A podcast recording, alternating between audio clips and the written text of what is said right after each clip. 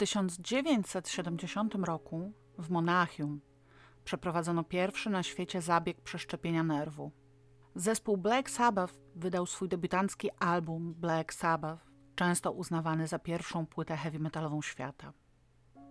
Oficjalnie rozwiązał się zespół The Beatles, a uroczyste premiery miały amerykańskie filmy Love Story i M A S H Na podstawie tego drugiego powstał później jeden z moich ukochanych seriali. Gary Gabalich, jadąc po wielkiej pustyni słonej w samochodzie rakietowym Blue Flame, po raz pierwszy przekroczył pojazdem naziemnym prędkość tysiąc kilometrów na godzinę. Górnik Zabrze zaś, i tak, jest to wydarzenie światowe, jako jedyny jak dotąd polski klub piłkarski awansował do finału europejskich pucharów. Przegrał z A S Romą w finale Pucharu Zdobywców Pucharów. W Polsce w tysiąc dziewięćset siedemdziesiątym roku przeprowadzono powszechny spis ludności oraz założono Wyższą Szkołę Wychowania Fizycznego w Katowicach. Telewizja Polska wyemitowała serial Kolumbowie na podstawie powieści Romana Bratnego. Podczas usiłowania porwania samolotu pasażerskiego A N dwadzieścia cztery lecącego z Pyrzowic do Warszawy, Rudolf Olma zdetonował na pokładzie kostkę trotylu, raniąc dwadzieścia osiem osób. Piloci bezpiecznie sprowadzili maszynę z powrotem do Pyrzowic, ignorując żądanie lotu do Wiednia, a Rudolf Olma został skazany na dwadzieścia pięć lat pozbawienia wolności.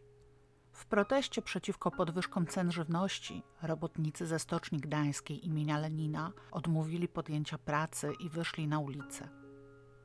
Dało to początek ośmiodniowym wydarzeniom znanym dziś jako Grudzień tysiąc dziewięćset siedemdziesiąt. Do buntu robotników w Gdańsku dołączyli stoczniowcy z Gdyni i Szczecina. szesnastego grudnia milicja i wojsko po raz pierwszy otworzyły ogień do strajkujących. Łącznie zginęło czterdzieści jeden osób, tysiąc sto sześćdziesiąt cztery zostały ranne. Bunt zakończył się podpisaniem w Szczecinie porozumienia strajkujących z władzami wojewódzkimi, odsunięciem od władzy Władysława Gomułki i zastąpieniem go Edwardem Gierkiem oraz powierzeniem teki premiera Piotrowi Jaroszewiczowi. Gierek stracił urząd po katastrofie w Otłoczynie, zaś Jaroszewicz wraz z małżonką Alicją stanął się w tysiąc dziewięćset dziewięćdziesiątym drugim roku ofiarami głośnego morderstwa. Na Śląsku i w Zagłębiu Dąbrowskim wciąż trwały poszukiwania seryjnego mordercy, znanego jako wampir Zagłębia, który od sześciu lat napadał na samotne kobiety. Dwudziestoletnia Teresa D. musiała mieć tego świadomość, kiedy trzynastego września w Ząbkowicach Bedzińskich wracała z pracy. Nieznany mężczyzna zaszedł ją od tyłu i zarzucił jej na szyję sznur, którym zaczął dusić. Zaskoczona niemal od razu straciła przytomność. Kiedy ją odzyskała, zorientowała się, że znajduje się w niedalekim lasku i usłyszała oddalające się kroki. Natychmiast udała się na komisariat, gdzie zeznała, że napastnikiem był szczupły, około dwudziestoletni brunet, mający mniej więcej sto sześćdziesiąt centymetrów wzrostu. Rysopis ten nie zgadzał się ze znanym już wówczas wyglądem wampira Zagłębia. Różne było także modus operandi. Wampir zadawał od tyłu ciosy tępym narzędziem w głowę. Teresa została podduszona kawałkiem sznurka. Milicjanci wiedzieli więc, że pojawił się inny sprawca napadów na kobiety.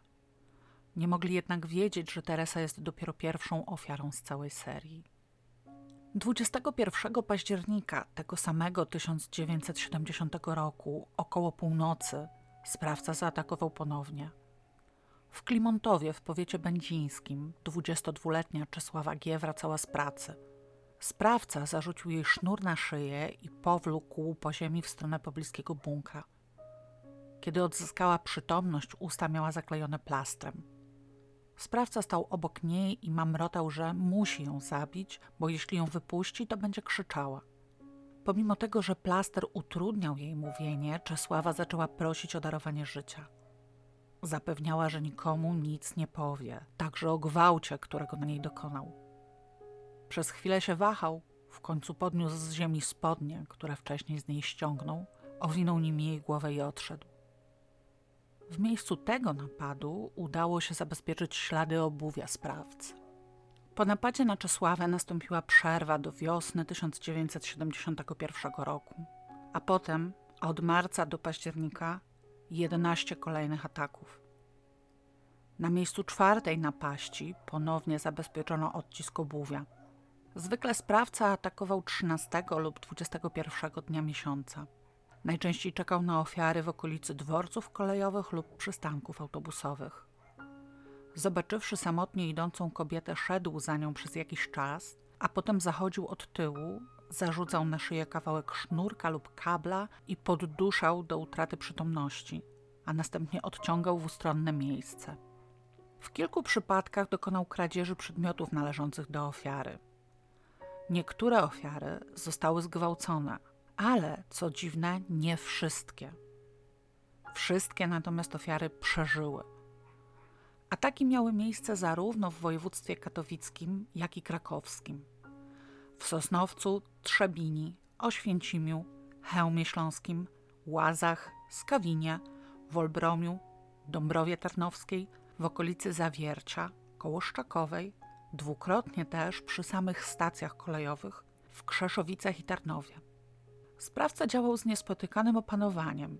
Atakował w dobrze oświetlonych okolicach, z miejsca przestępstwa oddalał się spokojnym, pewnym siebie krokiem.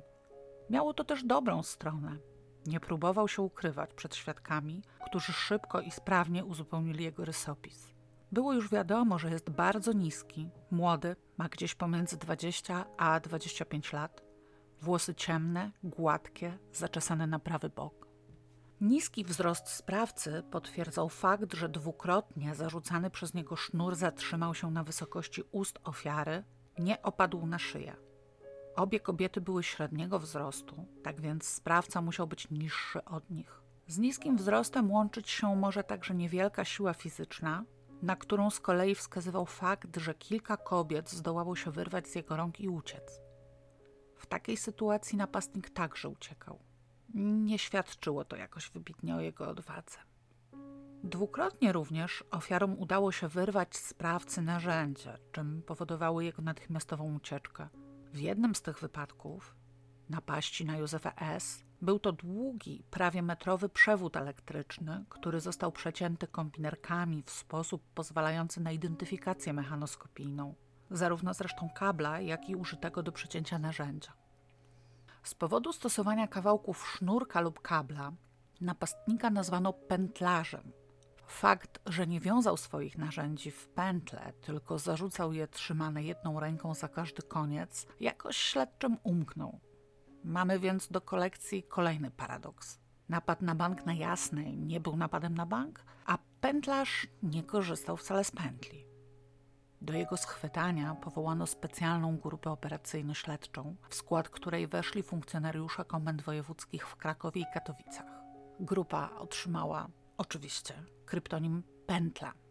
Pomimo szczegółowego rysopisu, na podstawie którego sporządzono portret pamięciowy, rozesłany potem po wszystkich jednostkach M O w województwach krakowskim i katowickim, śledztwo nie posuwało się naprzód.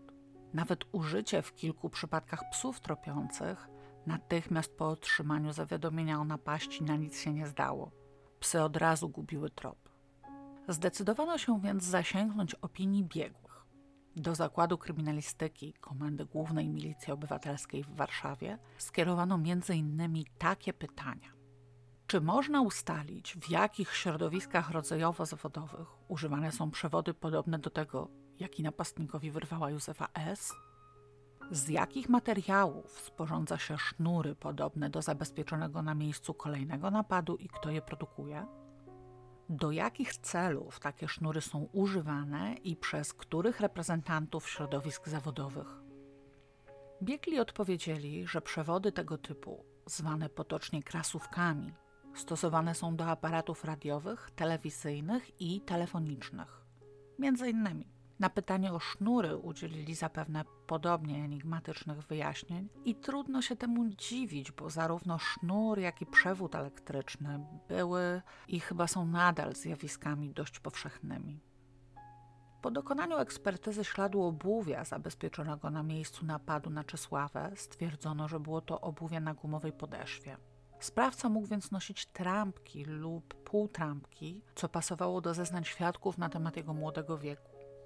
Milicja wprowadziła na tereny wokół dworców i dużych przystanków dodatkowe patrole. zdawano sobie sprawę, że gęsta sieć komunikacji w konurbacji katowickiej będzie sprzyjała sprawcy. Grupa operacyjno-śledcza Pętla zleciła sporządzenie opinii psychiatrycznej i seksuologicznej. Analizowano również kartoteki pacjentów psychiatrycznych. W październiku tysiąc dziewięćset siedemdziesiątego pierwszego roku napady ustały. Do kolejnego doszło dopiero w marcu tysiąc dziewięćset siedemdziesiątego drugiego roku. W serii ofiar z tego roku znalazła się trzynastoletnia dziewczynka, co rozwścieczyło mieszkańców. Ale nadszedł też długo oczekiwany przełom. szóstego lipca tysiąc dziewięćset siedemdziesiątego drugiego roku dziewiętnastoletnia Anna B. wracała z pracy w Krakowie do domu w Michałowicach. Razem z koleżanką pojechały autobusem z Krakowa do Słomnik i wysiadły na przystanku w Bibicach, skąd poszły szosą do Michałowic. Po kilku minutach koleżanka Anny skręciła z szosy na drogę do Bolenia, gdzie mieszkała, a Anna poszła dalej sama, lewą stroną szosy. W pewnym momencie usłyszała, że ktoś za nią biegnie i odwróciła się gwałtownie. Zobaczyła niskiego, młodego mężczyznę i aby pokryć wewnętrzny niepokój, odezwała się pierwsza, mówiąc: „Ale mnie pan przestraszył”. Mężczyzna odparł, żeby się nie bała, że on idzie do cioci, która się pewnie niepokoi, że tak późno, a jego nie ma i że chętnie pójdzie razem z Anną. Miał miły głos. Dziewczyna nie zaprotestowała i przyglądała się towarzyszowi. Nie znała go, co było dziwne, bo Michałowice to mała miejscowość. Po chwili mężczyzna zaczął przyspieszać, wysuwał się parę kroków do przodu, a następnie zatrzymywał, czekał aż Anna go minie i z kolei przez parę kroków szedł za nią. Anna znów się zaniepokoiła i za kolejnym razem, kiedy mężczyzna się z nią zrównał, poprosiła, żeby ją już zostawił, że dalej pójdzie sama. Słysząc to, przystanął i zaczekał, aż go wyminęła. Anna odetchnęła, a potem poczuła, że na jej szyi zaciska się gruby sznur i została pociągnięta do tyłu. Nie zdążyła nawet krzyknąć. Upadła na szosę i poczuła, że jest wleczona. Straciła przytomność.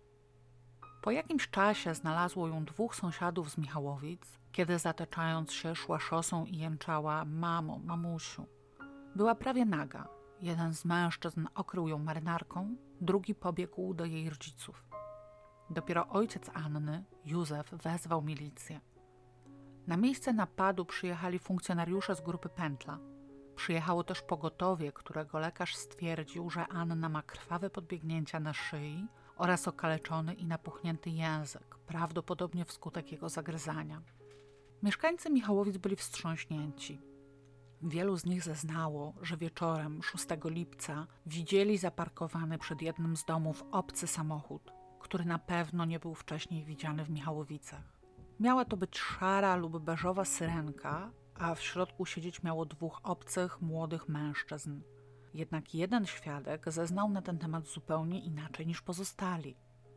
Otóż kilkunastoletni amator motoryzacji z Michałowic widział szarosiwą syrenkę, ale zaparkowaną na poboczu szosy.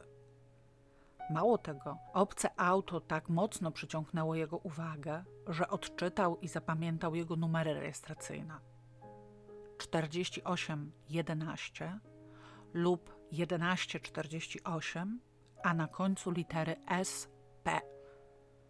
W tysiąc dziewięćset siedemdziesiątym drugim roku litery S P w rejestracji miały samochody z Sosnowca, przez co informacja młodego fana pojazdów mechanicznych zelektryzowała milicjantów.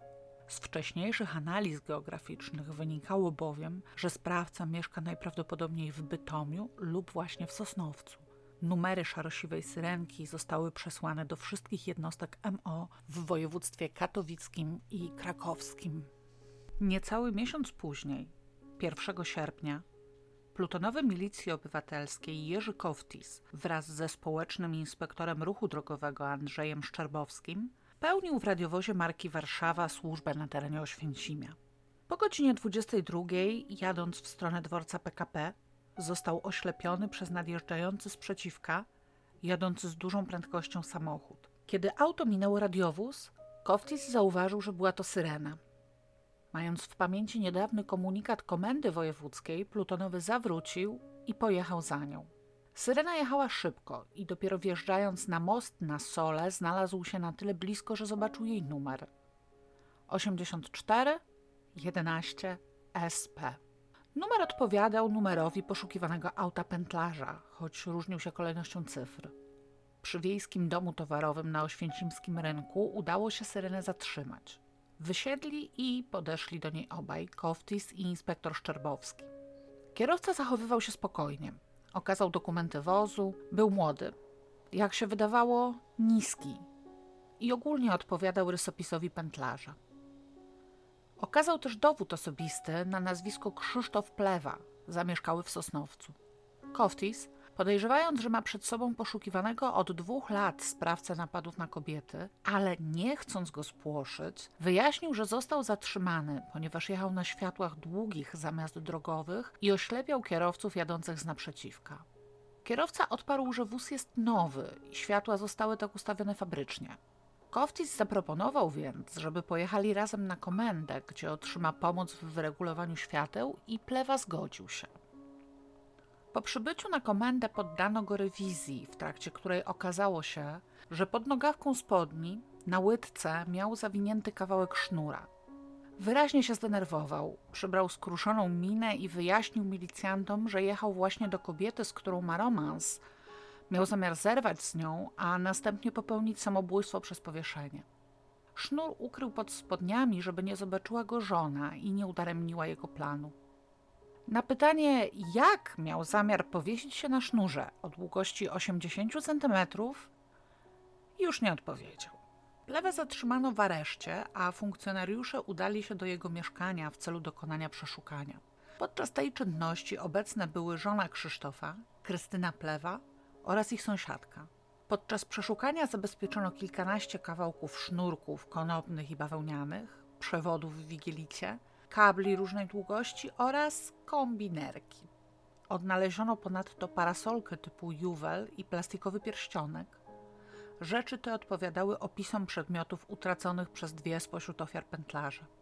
Zabezpieczono także sporo odręcznych rysunków pornograficznych z bardzo charakterystycznym motywem włosów otaczających szyję jak pętla.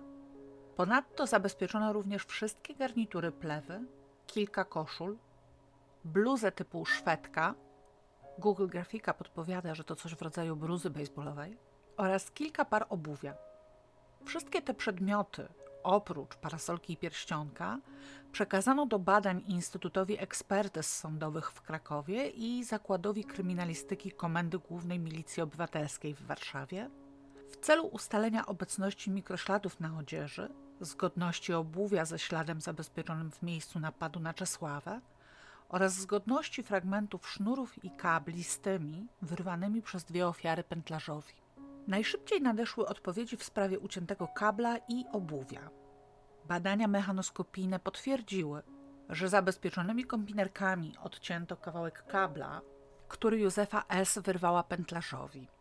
Badania traseologiczne zaś, że to jedna z par butów Plewy pozostawiła odciski w miejscu napadu na Czesławę, drugą ofiarę pętlarza.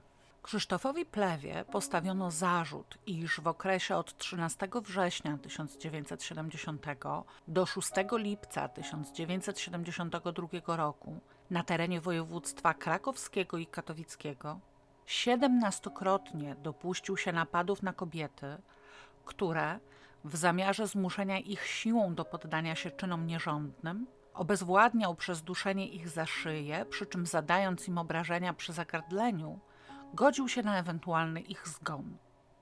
Do postawionych zarzutów Krzysztof Plewa nie przyznał się, podnosząc, że ma żonę, dziecko, a niedawno nawet wygrał Syrenkę, wiedzie normalne życie i na pewno nie jest pętlarzem. Po kilku dniach, w czasie kolejnego przesłuchania, wymknęło mu się jednak, że był kiedyś karany za gwałt na nieletniej, odbył część kary, a z reszty został zwolniony na mocy amnestii. W jego ocenie oczywiście wyrok był niesprawiedliwy i krzywdzący, ale dla śledczych była to istotna poszlaka wskazująca na to, że Plewa już wcześniej przemocą zaspokajał swój popęd płciowy. Przebywając w areszcie, Plewa prowadził obfitą korespondencję z rodziną. przede wszystkim z bratem, którego uważał za najbardziej odpowiedzialnego z całej rodziny, oraz z żoną Krystyną.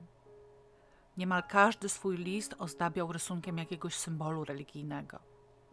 Żonę prosił, aby syna, Darka, wychowała na uczciwego człowieka. Na jednym z listów narysował klęczącego pod krzyżem mężczyznę, któremu nadał własną twarz. Niewątpliwie miał talent plastyczny. Rysunek podpisał słowami: Panie Jezu, przebacz mi. W areszcie prezentował silne pobudzenie religijne, domagając się na przykład wody święconej, albo agresję, rzucając się z pięściami na współosadzonych lub nawet strażników. Jednego z nich próbował ugryźć. Każdemu opowiadał też o swoich religijnych widzeniach, pełnych rogatych kozłów i ścigających go diabłów. Miał w zwyczaju stawać na środku celi na jednej nodze i krzyczeć kukuryku, gdyż pianie koguta odstraszało diabła. Nie oszczędzał przysłuchujących go oficerów dochodzeniowych ani nawet prokuratora. Ci wysłuchiwali spokojnie szczegółowych relacji, a potem wracali do swoich pytań. Na przykład, czemu w listach do rodziny Krzysztof wciąż zapewnia o swojej niewinności, skoro to nieprawda? Zaskoczony speszył się i w końcu pośrednio przyznał do popełnienia zarzucanych napadów, odpowiadając, że zapewnia rodzinę o swojej niewinności, ponieważ wstydzi się tego, co zrobił. Po kilku dniach śledczy uznali jego zachowanie za próbę symulacji zaburzeń psychicznych i przestali na nie reagować. Plewa zorientował się w tym i zaczął się wyraźnie denerwować, ale jednocześnie diabły przestały się pojawiać i nie udawał już koguta. Przemyślał najwyraźniej swoją sytuację, bo ósmego sierpnia wprost oświadczył, że powie całą prawdę, jeśli milicjanci pozwolą mu zobaczyć się z żoną i synkiem. Śledczy zgodzili się, ale pod warunkiem, że Plewa najpierw opowie o pierwszym napadzie, a dopiero potem spotka z rodziną. O dziwo wyraził na to zgodę. Przyznał się, że pierwszą jego ofiarą była Teresa z Ząbkowic Bedzińskich. O napadzie na nią zeznał następująco. Zdarzenie to pamiętam doskonale. Był wrzesień. Tego dnia byłem w Ząbkowicach Bedzińskich. Wieczorem spadł deszcz i było bardzo ciemno. Siedziałem na dworcu. Przyjechał jakiś pociąg. Wysiadło sporo młodych dziewczyn. Wmieszałem się w tłum. Upatrzyłem sobie taką jedną. Szedłem za nią. Kiedy zostaliśmy sami, podbiegłem do niej. Zarzuciłem od tyłu kabel na szyję i lekko zaciskałem. Poddusiłem ją. Kiedy zaczęła rzęzić, uwolniłem pętlę, chwyciłem ją pod pachy i zaciągnąłem do pobliskiego lasku. Po drodze musiałem ją znów poddusić, bo trzeźwiała. Gdy zobaczyłem, że ma drgawki, wszystkiego mi się odechciało. Wtedy ona znów odzyskała świadomość. Zapytałem, jak ma na imię. Teresa, odpowiedziała. Ja na to, że myślałem, że Wanda. Potem kazałem jej zamknąć oczy i liczyć do dwudziestu. Powiedziałem jej, że jak skończy liczyć, może otworzyć oczy i wstać. Gdy ona liczyła, uciekłem na dworzec. Po spotkaniu z żoną przyznał się do kolejnych szesnastu napadów. Zaprzeczał jednak, że godził się na pozbawienie ofiar życia, ponieważ, jak powiedział, miałem gwarancję, że żadnej ze swoich kobiet nie zabiję, bo miałem przepracowaną metodę na to, a mianowicie ja tę metodę duszenia wypróbowałem na sobie. Doszedłem do wniosku, że to jest dobry sposób, ażeby kogoś doprowadzić do chwilowej utraty przytomności, kontrolując, ażeby ofiara nie została uduszona. Kiedy ofiara traciła przytomność, ciągnąłem ją pod pachy.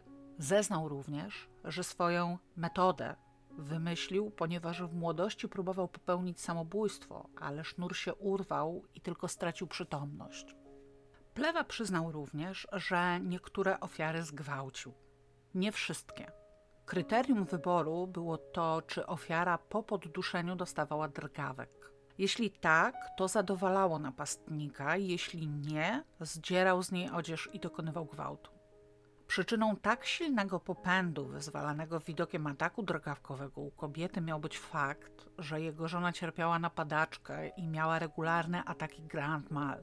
W tysiąc dziewięćset siedemdziesiątym roku nastąpiła znaczna poprawa jej stanu i ograniczenie liczby ataków. Wtedy zaczęły się ataki pętlarza.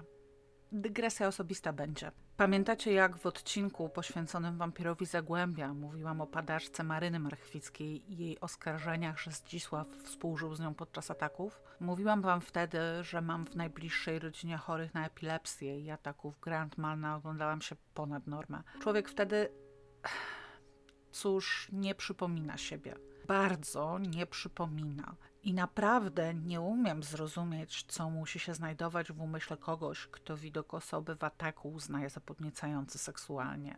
Myślę, że pętlarz mógłby sobie przybić piątkę z wojskowym medykiem sądowym, który w protokole sekcji zwłok czynił uwagi o konsystencji piersi ofiary. Mówiłam o nim w odcinku Ziuteczku. Pomimo tego, że przyznał się do wszystkich napadów, w listach do rodziny Plewa wciąż utrzymywał, że jest niewinny. Wykazał się także rewelacyjną pamięcią szczegółów. Odręcznie rysował przesłuchującym trasy dojścia i odejścia do miejsca napadów, szczegółowo opisywał ich przebieg. Jego zeznania dokładnie pokrywały się z tym, co zapamiętały ofiary, jednocześnie nadal dużo opowiadał też o swoich snach, wygłaszał filozoficzne uwagi o życiu i kobietach, deklarował, że żałuje popełnionych czynów i z tego żalu czasem aż płakał. Próbował też analizować swoje zbrodnie i łączyć je z traumatycznymi wydarzeniami z dzieciństwa. Dużo mówił o przymusie dokonywania konkretnych działań, które odczuwał i który pchał go do popełniania kolejnych napadów. Mówił o tym tak. To tak, jakby mi ktoś inny kazał. Potem to czułem obrzydzenie do samego siebie i tak sobie myślałem. Boże, czemu nie spowodujesz mojej śmierci, żebym ja tej dziewczyny już nie męczył? Bo i tak z tego nie mam żadnej przyjemności, ani ona, ani ja, ale tylko jeszcze męczę te kobiety. Przekonywał też. Ja z tymi kobietami nie miałem żadnej przyjemności, a właściwie to przyjemność, jak mi się obecnie wydaje, miałem wówczas, gdy kobietę ciągnąłem i miałem ją na rękach. Nawiązując do nieudanych napadów, kiedy ofiarom udawało się wyrwać z jego pętli, tłumaczył. W takich wypadkach trzęsłem się ze strachu, bałem się własnego cienia. Jadąc pociągiem po napadzie, całą drogę spędziłem w ubikacji. Na pytanie, dlaczego nie atakował między październikiem a marcem, odpowiedział z kolei. W zimie dziewczyny otulają się szalikami i podnoszą kołnierze palt. Pętla mogła się nie zacisnąć, dlatego wolałem nie ryzykować. Trochę dziwna deklaracja jak na kogoś, kogo działaniem kierował nie dający się opanować przymus. Myślę, że łód szczęścia w tej sprawie polegał na tym, że wszystkie ofiary Plewy przeżyły. Gdyby mu się nie udało, gdyby któraś z dziewczyn zmarła na jego rękach, prawdopodobnie zacząłby mordować. Z taką motywacją myślę, że możemy mieć co do tego niemiłą pewność. Krzysztof Plewa pochodził z rodziny patologicznej. Miał pięcioro rodzeństwa, ojca alkoholika i matkę, która niespecjalnie przepadała za opieką nad dziećmi. Początkowo próbowała dźwigać na sobie ciężar wyżywienia rodziny, ale dość szybko straciła siły.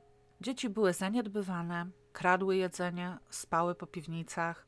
Krzysztof po raz pierwszy napił się wódki, kiedy miał osiem lat. Krótko potem sfałszował własne świadectwo szkolne.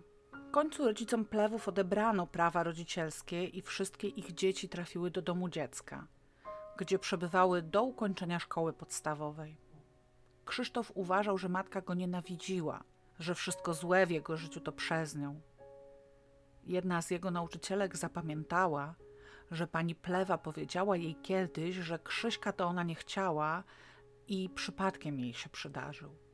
Ciekawa jestem, skoro takie rzeczy opowiadała nauczycielkom, co też mówiła samemu Krzyśkowi. Nie, wróć. Chyba nie chcę tego wiedzieć. Spośród pozostałego rodzeństwa brat Edward już w wieku dwunastu lat usiłował popełnić samobójstwo, a najstarszy z braci, Tomasz, przez większość życia pozostawał pod opieką psychiatry. Sam Krzysztof, otrzymawszy powołanie do odbycia obowiązkowej wówczas służby wojskowej, bardzo szybko stwierdził, że jest romantykiem i nie nadaje się do dyscypliny wojskowej, po czym zdezerterował. Odnaleziono go, sprowadzono z powrotem i umieszczono w szpitalu psychiatrycznym. W opinii sporządzonej na jego temat po kilkumiesięcznej obserwacji stwierdzono: pacjent spokojny, wyraz twarzy pogodny, Orientacja pełna, początkowo nieufny i nonszalancki. Wydaje się mówić szczerze. Afekt moduluje prawidłowo. Urojeń i omamów nie stwierdza się. Zamiarów samobójczych nie realizował. Poziom inteligencji ogólnej niski. Rozpoznanie brzmiało: psychopatia, ociężałość umysłowa na granicy debilizmu, niezdolny do służby wojskowej. To właśnie w okresie hospitalizacji psychiatrycznej Krzysztof napisał do matki: kochana mamo, w pierwszych słowach mojego listu pozdrawiam cię serdecznie, dlaczego nie chcesz przyjechać, ja piszę do ciebie, a ty mnie nie rozumiesz. Najwyraźniej poczucie odrzucenia przez nią wciąż mu towarzyszyło. Do jednego z listów dołączył wiersz. Nie ustalono, czy sam go napisał, czy jedynie przepisał skądś, ale wierszów kończył się słowami: bo tylko moja mama ukochana co nocą tuliła do snu. Ze skomplikowaną relacją Krzysztofa z matką ma też związek wyjaśnienie młodego wieku ofiar, które wybierał. To prawda, że ja nie wyszukiwałem swoich ofiar, ale ja sobie tak mówiłem, że nie wolno mi skrzywdzić kobiety, matki, młodą każdą. Byłem pewny, że żadna z nich nie jest matką. Kiedy już dochodziłem do swej ofiary od tyłu, to ten siedzący we mnie drugi człowiek mówił mi, że to nie jest matka. I jeszcze, na te wszystkie kobiety, co napadłem, to była swołocz. Żadna porządna dziewczyna w nocy nie idzie sama. Zastanawiam się, czy wy też myślicie teraz o Joachimie Knychale zwanym Frankensteinem i o tym, jak jego matka przyczyniła się do dokonanych przez niego morderstw? Po otrzymaniu kategorii D Krzysztof wrócił do domu. Utrzymywał się z krótkotrwałych prac dorywczych, głównie próbował swoich sił jako kierowca w różnych przedsiębiorstwach. Grywał też na gitarze w zespole muzycznym. Bezpośrednio przed aresztowaniem zajmował się handlem warzywami. Tu mogłoby mu się wreszcie powieść, bo wiosną tysiąc dziewięćset siedemdziesiątego drugiego roku wykupił los na loterii samochodowej i wygrał szarosiwą syrenkę. Samochód dawał mu możliwość sprawnego przewozu towaru, na który w przemysłowym Sosnowcu był niemal nieograniczony zbyt. Co z tego, skoro już wtedy został, jak sam mówił, opętany przez przymus napadania na kobiety. To właśnie tą wygraną syrenką pojechał do Michałowic napaść na Annę. To ją widział i zapisał numery młodociany miłośnik motoryzacji. To właśnie tą syrenką przekroczył prędkość i oślepił plutonowego Kowtisa, co doprowadziło do jego aresztowania. To właśnie o syrence myślał także w areszcie, nalegając, aby jak najszybciej przekazano ją żonie i obliczając, za ile będzie można ją sprzedać i jak długo taka kwota wystarczy na utrzymanie kobiety z dzieckiem. Wydawało się, że jego uczucie względem żony i synka jest szczere. O ile często próbował przerzucać odpowiedzialność za swoje zbrodnie na matkę, o tyle nigdy na żonę. Mówił o niej wyłącznie ciepło, z troską, przejmował się stanem jej zdrowia. W pewnym momencie swoich zeznań przyznał, że miewał kłopoty z potencją i że poniekąd to też było motywem napadów. Dusząc swoje ofiary, nie tylko chciał pokonać ich opór, ale także niwelował ryzyko, że wyśmieją jego próby zbliżenia, co już poprzednio mu się zdarzało. Do żony czuł wdzięczność, ponieważ nigdy go nie wyśmiewała i nigdy nie obarczała winą za ich nie zawsze udane pożycie. O sobie samym Plewa zeznał. W domu byłem zupełnie normalny i dopiero jak coś we mnie weszło, to wtedy musiałem coś zrobić i szukać ujścia i dokonać gwałtu. Po dokonaniu gwałtu po pewnym czasie byłem zupełnie trzeźwy i na zimno już myślałem, jak uciec, żeby nie dać się złapać i być normalnym człowiekiem. Dodawał też: jestem romantykiem, nienawidzę przymusu i dyscypliny. Moje uczucie do kobiet jest odosobnione. Ja wstydzę się dziewczyn. One lubią, jak się je bije i zdobywa dla nich pieniądze. Ja zaś jestem inny. Chyba się ze mnie śmiały. Dla mnie miłość do kobiety to jest coś szlachetnego. To jest coś danego od Boga. To, co ja zrobiłem, to jest gorsze niż podłość. Ale nie mogłem się od tego uchronić. To był taki mus, to tak jakby mi ktoś inny kazał. Dopiero jak to coś we mnie weszło, wtedy musiałem coś zrobić i szukać ujścia, wyjść z domu i dokonać gwałtu. Przypomnijmy, wciąż mówimy o przymusie, który wyłączał się samoczynnie w miesiącach zimowych, kiedy kobiety nosiły szaliki i postawione kołnierze i nie tak łatwo było je podduszać. Wspomniał jednak, że zaczepił kiedyś dziewczynę. i po krótkiej rozmowie zaproponował jej spotkanie. Dziewczyna się zgodziła, ale Plewa nie przyszedł. Bał się, że gdyby dokonał na nią napaści, dziewczyna rozpoznałaby go i zgłosiła się na milicję. Opcji spotkania się z nią i nie dokonania napaści najwyraźniej nie brał pod uwagę. Krzysztofa Plewę skierowano na obserwację sądowo-psychiatryczną w jednym z krakowskich szpitali. Po jej zakończeniu biegli stwierdzili: wyraźne zaburzenia popędowości, jakie ujawnia badany, występujące pod postacią gwałtownych napadów na kobiety, połączonych z czynami nierządnymi i gwałtami, są uwarunkowane zmianami organicznymi w ośrodkowym układzie nerwowym o charakterze zanikowym oraz wyraźnymi zaburzeniami osobowości, będącymi wynikiem zarówno urazowych czynników środowiskowych, jak również stwierdzonymi zmianami organicznymi mózgu.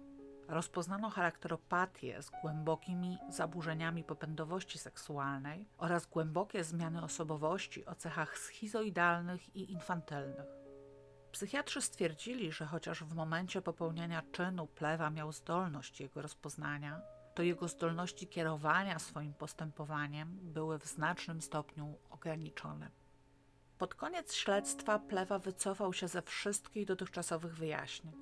Zaprzeczył wszystkiemu, nie podając przy tym żadnego powodu takiej zmiany. Jednocześnie znów zaczął prezentować podobne zachowania jak bezpośrednio po aresztowaniu, zanim pozwolono mu zobaczyć rodzinę. Wszystkim opowiadał o swoich wizjach religijnych i obecności diabłów, zachowywał się agresywnie w stosunku do strażników, odmawiał uczestnictwa w spacerach, bez powodu rzucał się na ziemię. Dokonał też próby samookaleczenia poprzez przegryzienie szkła okularów i skaleczenie się w szyję, aby sobie wpuścić szpilkę. Władze aresztu określiły tą próbę jako całkowicie bezpieczną dla zdrowia Plewy symulację. Proces Krzysztofa Plewy przed Sądem Wojewódzkim w Krakowie rozpoczął się w grudniu tysiąc dziewięćset siedemdziesiątego trzeciego roku. Oskarżony po raz kolejny zmienił zdanie i przyznał się, ale jedynie do ostatniego napadu na Annę B. w Michałowicach. Jednym z najważniejszych dowodów podczas procesu Plewy była ekspertyza mechanoskopijna stwierdzająca, że przewód elektryczny, który Józefa S. wyrwała sprawcy podczas napadu w Oświęcimiu, został odcięty za pomocą szczypiec elektromonterskich znalezionych w mieszkaniu Plewy. Ponadto został rozpoznany przez kilka spośród ofiar. Jedna z dziewcząt zidentyfikowała jako swoją własność zielono-żółtą parasolkę, którą Plewa podarował żonie. Rozpoznała ją po rozdarciu, które sama sobie zacerowała. Również plastikowy pierścionek ofiarowany przez Krzysztofa małżonce został rozpoznany przez właścicielkę, która przedstawiła nawet zdjęcia, na których miała go na ręku. Oprócz tego Plewa zrabował trzem swoim ofiarom zegarki, które potem sprzedał. Znaleziono ich nabywców i zidentyfikowano je. Z uwagi na opinię sądowo-psychiatryczną, stwierdzającą u oskarżonego ograniczoną zdolność kierowania swoim postępowaniem w momencie popełniania czynów zabronionych, Krzysztof Plewa został skazany na dwadzieścia pięć lat pozbawienia wolności. Od wyroku apelacje złożyły obie strony. Prokuratura domagała się kary śmierci, obrona uznania Plewy za niepoczytalnego i uniewinnienia. Do rozprawy apelacyjnej jednak nie doszło. piątego września tysiąc dziewięćset siedemdziesiątego piątego roku Krzysztof Plewa zmarł w zakładzie karnym w Strzelcach Opolskich. Oficjalnie przyczyny jego śmierci były naturalne.